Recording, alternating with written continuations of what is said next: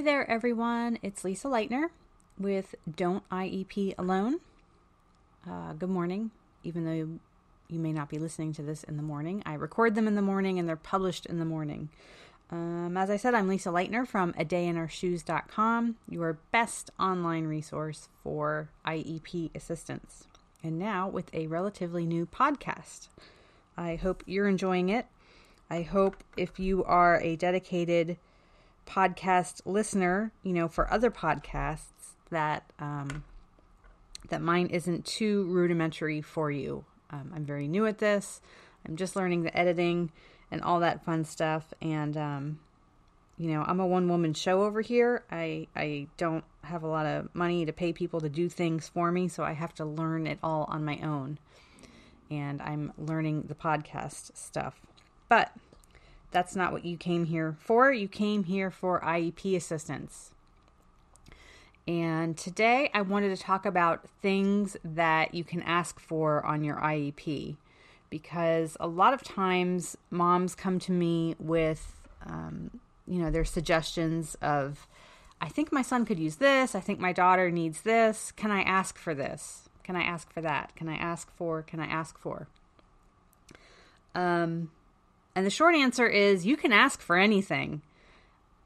Right? I mean, you can. You can ask for whatever you want. You can ask for all kinds of stuff. And I've seen parents make outrageous requests for which they had no basis. And I've seen schools do a lot of creative and out of the box thinking to see that kids' needs are met. So it goes both ways. But bottom line is yes, you can ask. You can ask for anything.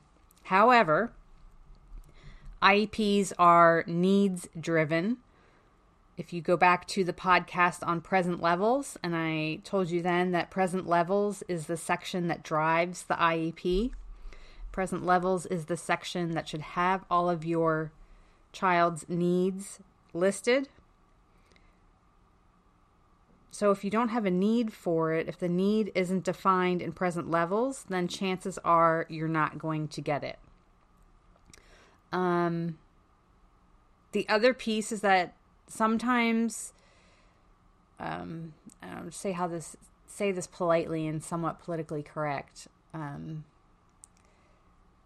you have to understand that schools, when when teachers are in college, and they're just our colleges. There's a huge disconnect between what teachers learn in college and what actually happens, you know, where the rubber meets the road as far as IEPs and working in a school and developing and administering IEPs. There's a huge disconnect. Um, and most teachers that I've talked with will tell you that what they learned in school regarding IEPs and what actually happens day to day is it's not even close. So what ends up happening is that you follow your leaders. You follow the veteran teachers who have been there for many years before you. You, of course, have to follow your administrators um, because they're often your bosses um, and supervisors. And then you have to go along with what your union has determined is is what they want to accept as practice. So it's not necessarily done with malice, but what happens is that school employees just kind of get into this rut as this is how we do things, this is the way it's done here, and stuff like that. Most of the time, it's not with malice. It's just that this is this is how we do it. It's worked for us so far, so this is what we're going to do. My point is, when you ask for something a little um, unconventional, a little out of the ordinary, a little out of the box thinking, um, it just may be received in different ways. You might have a creative, progressive, out of the box thinking team who is just on board immediately and says, Oh my gosh, that's a great idea. I don't know why we didn't think of that. Um, let's do it. Or you might be met with uh, a lot of resistance and, Hey, this is how we do things here. And first we try this and first we try that. Um, and how you proceed is up to you. You always have your procedural safeguards. You know, you can reject their offerings and and use your procedural safeguards to try to get other things, um, or you can try it. You can try what they're offering.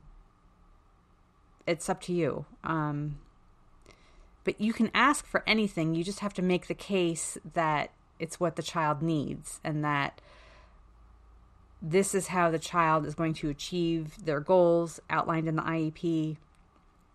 And you should probably have some reasonable expectations or data as to why what they're offering is not going to work. And, you know, fact is, you might have tried what they offered for six or 12 or 18 months and it's not working. And then it is time to try something new. Um, I would say if you have good data and what you're asking for is reasonable and you know there's a lot of evidence-based stuff out there that you can look up. Um, and if you have reason to believe that your child is going to you know make progress this way ask for it. Just go about it use the process um, and again have the data and have the paper trail that this does meet your child's needs that are defined in present levels and it will help them achieve their goals.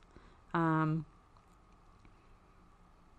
I always try to take a collaborative approach. You know, you'll always catch more flies with honey than with vinegar.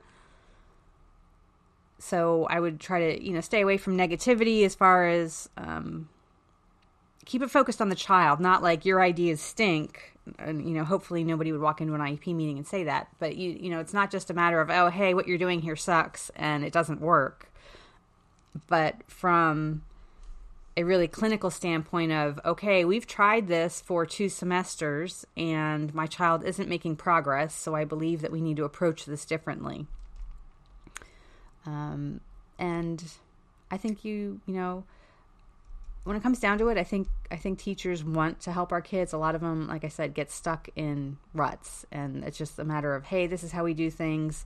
Um, they're unsure of how the iep process works once they get into a new school. So they just kind of follow along with what's being done around them and what they're being told to do and so on.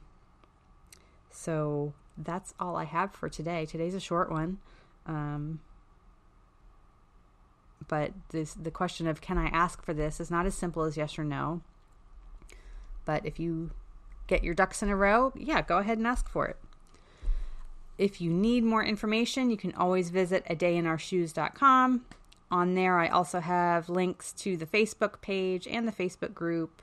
And of course, you can follow this podcast on pretty much all the major podcast providers. And hope to see you around soon.